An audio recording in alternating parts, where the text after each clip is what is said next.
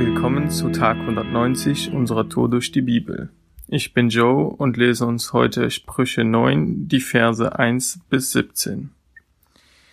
Die Weisheit hat ihr Haus gebaut, ihre sieben Säulen hat sie aufgerichtet. Sie hat ihr Vieh geschlachtet, ihren Wein gemischt, auch ihren Tisch hat sie gedeckt. Ihre jungen Frauen hat sie ausgesandt, sie ruft oben auf den Höhen der Stadt, wer einfältig ist, kehre hier ein.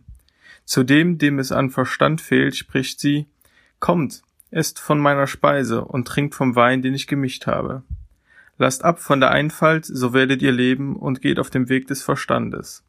Wer einen Spötter zurechtweist, trägt Schande davon, und einen Makel, wer den Freveler rügt. Rüge nicht einen Spötter, sonst wird er dich hassen. Rüge einen Weisen, und er wird dich lieben. Gib dem Weisen, und er wird noch weiser. Belehre den Gerechten, und er lernt dazu. Der Anfang der Weisheit ist die Furcht des Herrn, und das Erkennen des Heiligen ist Verstand. Durch mich werden deine Tage zahlreich, und deine Lebensjahre mehren sich. Bist du weise, so bist du weise für dich selbst, und bist du ein Spötter, musst du allein es tragen. Frau Torheit ist unruhig, einfältig und versteht nichts.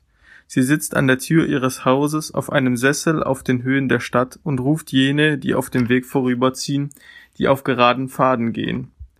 Wer einfältig ist, kehre hier ein, und zum Unvernünftigen spricht sie, Gestohlenes Wasser ist süß und im Verborgenen schmeckt das Brot köstlich. Ich nehme aus dem Text mehrere Punkte mit. Da ist zum einen die Frage, wie ich mit Kritik umgehe. Reagiere ich wie der Spötter in den Versen 7 und 8? Bin ich sofort defensiv und nehme jede Kritik als Angriff auf mich persönlich wahr? Reagiere ich sogar ausfallend oder ja, eben spöttisch? Oder reagiere ich wie der Weise, nehme Kritik an, suche nach Wegen, mein Verhalten zu ändern und versuche dadurch Dinge zu lernen? Sehe ich, dass Menschen mit ihrer Kritik mir vielleicht helfen wollen, Einfach weil sie bestimmte Dinge besser wissen als ich und ich eben nicht der Beste in allem bin. Ja, weil sie mich einfach unterstützen wollen, weil sie ja sich wünschen, dass ich Erfolg habe. Zum anderen ist da der Punkt, ja, wie wird man denn eigentlich weise? Was ist Weisheit und ja, wie verhält man sich weise? Zum Glück steht das in Vers 10 ziemlich genau. Der Anfang der Weisheit ist die Furcht des Herrn und das Erkennen des Heiligen ist Verstand.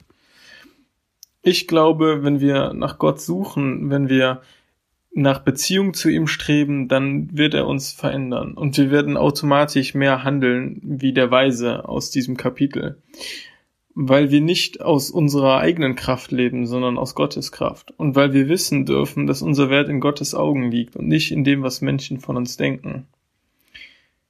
Der letzte Punkt, den ich ansprechen möchte, ist, dass es unsere Entscheidung ist, Tag für Tag, ob wir den Weg der Weisheit oder den Weg der Torheit gehen.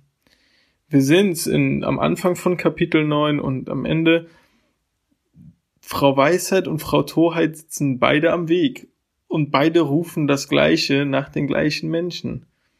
Es ist unsere Entscheidung, ob wir bei Frau Weisheit einkehren und dem Tisch, den sie ja so schön für uns gedeckt hat mit all den Köstlichkeiten.